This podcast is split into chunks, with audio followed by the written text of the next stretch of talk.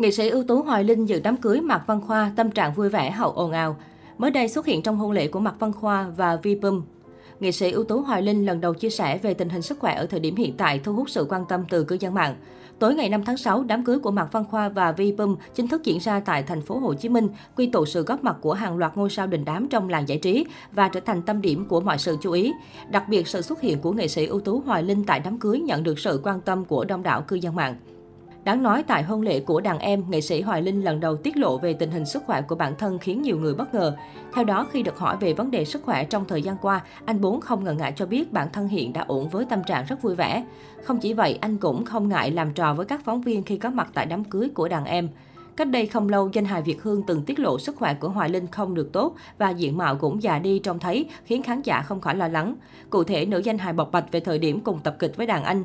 Lúc tôi tập kịch thì tôi rất là giàu năng lượng để anh và mọi người có thể cùng theo. Anh là đầu tàu nhưng anh không đủ sức để kéo thì mình phải là người la hét đốc thúc chỉ bảo để mọi người có thể theo. Tôi không quá lo cho các thành viên khác trong vở kịch lần này vì ai cũng tốt. Điều tôi lo nhiều nhất là sức khỏe của anh Hoài Linh. Có thể thấy sau khoảng thời gian sóng gió, đây là lần hiếm hoi Hoài Linh lộ diện và chia sẻ với truyền thông về tình hình của bản thân. Khác hẳn qua đây người hâm mộ cũng được trấn an và bớt lo lắng cho sức khỏe của nam danh hài.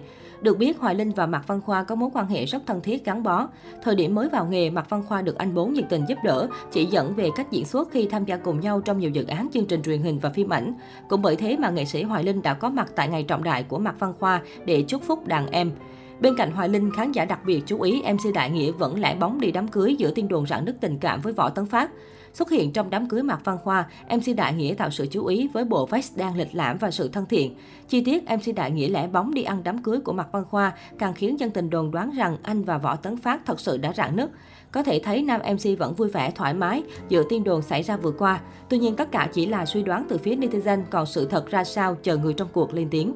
Ngoài ra, trong ngày trọng đại của Mạc Văn Khoa, có rất nhiều nghệ sĩ như Nam Thư, vợ chồng Trường Giang Nhã Phương, Lê Dương Bảo Lâm, Khả Như, Đại Nghĩa Việt Hương đã có mặt để chúc phúc cho cô dâu và và chú rể. Đáng chú ý, trước khi bước vào tiệc cưới, diễn viên Đức Thịnh đã hỏi Trường Giang, Khả Như mừng cưới cho đàn em bao nhiêu. Lúc này vì có mặt của khá nhiều phóng viên nên Trường Giang Khả Như đã trêu đùa Đức Thịnh rằng tiền bạc gì, đám cưới mà tiền bạc gì. Trước đó, hồi giữa tháng 5, lễ cưới của Mạc Văn Khoa đã được tổ chức tại Tư Gia ở thành phố Chí Linh.